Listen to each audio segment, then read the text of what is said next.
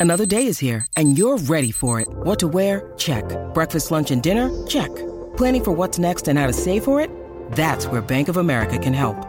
For your financial to-dos, Bank of America has experts ready to help get you closer to your goals.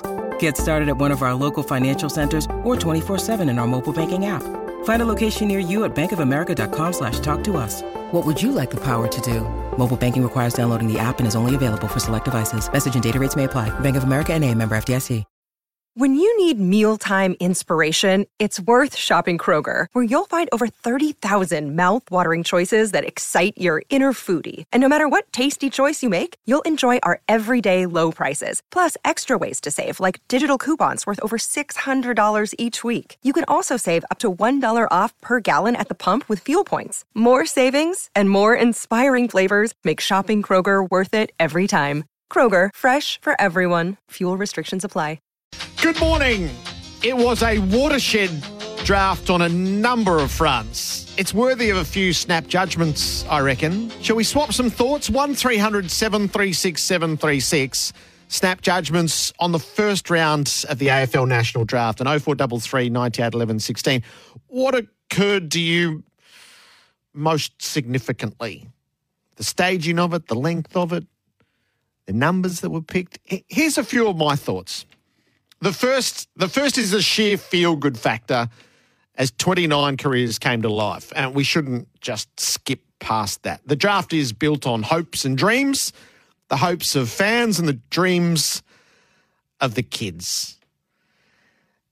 There were wonderful scenes of emotional mums and proud dads and sprightly nans and mates determined to ruin perfectly manicured hair before the chosen one took the stage. And I think the best moment was when Connor O'Sullivan heard his best mate's name get called and rushed off from meeting Joel Selwood to celebrate the moment. It was pure exuberance and youthful mateship.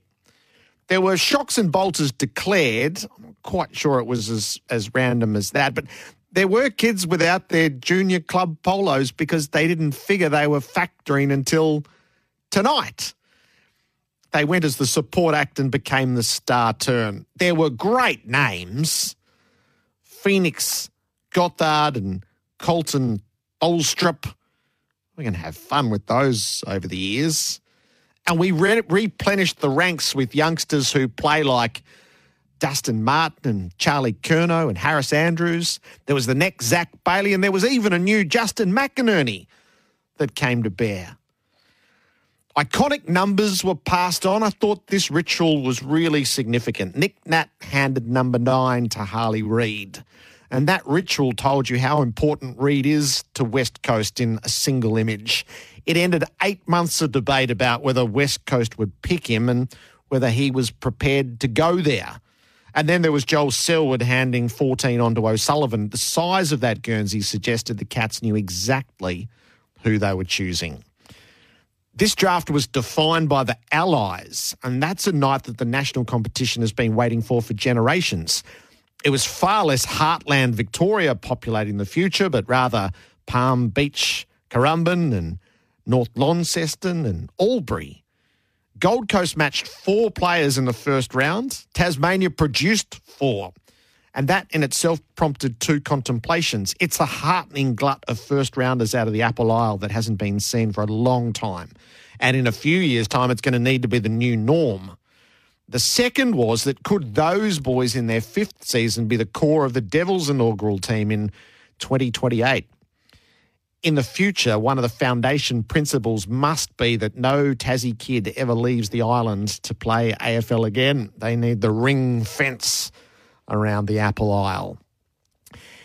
The main theme, though, of the draft was the sheer absurdity of 29 players constituting the first round. To me, th- this feels like a tipping point. We have an 18 team competition, and the second round starts at 30. It, it does make a mockery of it to some degree.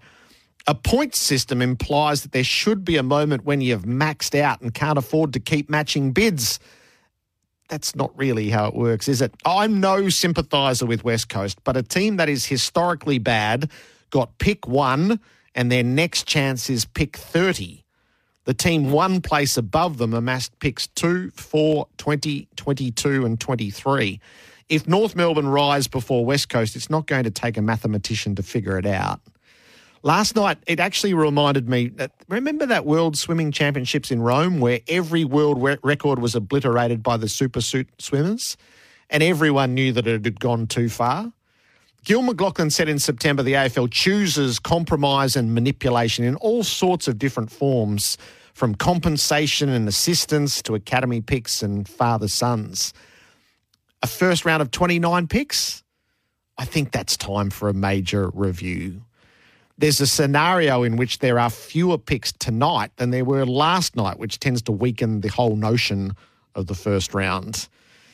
And that doesn't even start with the idea of uh, how about the contemplation of trading future third round picks? That's pretty much the norm. That, that's why it went so long, incidentally. There's no real need to rush draft night. If you're bored, flick it off. Let the kids have their time was that the best staging of the event? Formal and slick used to be the way. Now relaxed and casual in a pub environment. That was quite striking. I actually didn't mind it. A bit less po-faced than it has been in the past.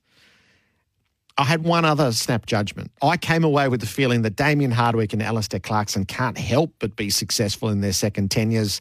And when the stories are written, last night is going to be a bedrock for what's achieved in those new eras with the draft hands they were able to collect. It all combines to emphasise the game's capacity to renew as the stars that will soon capture our imaginations were presented as youngsters on a night that's themes are largely hopes and dreams.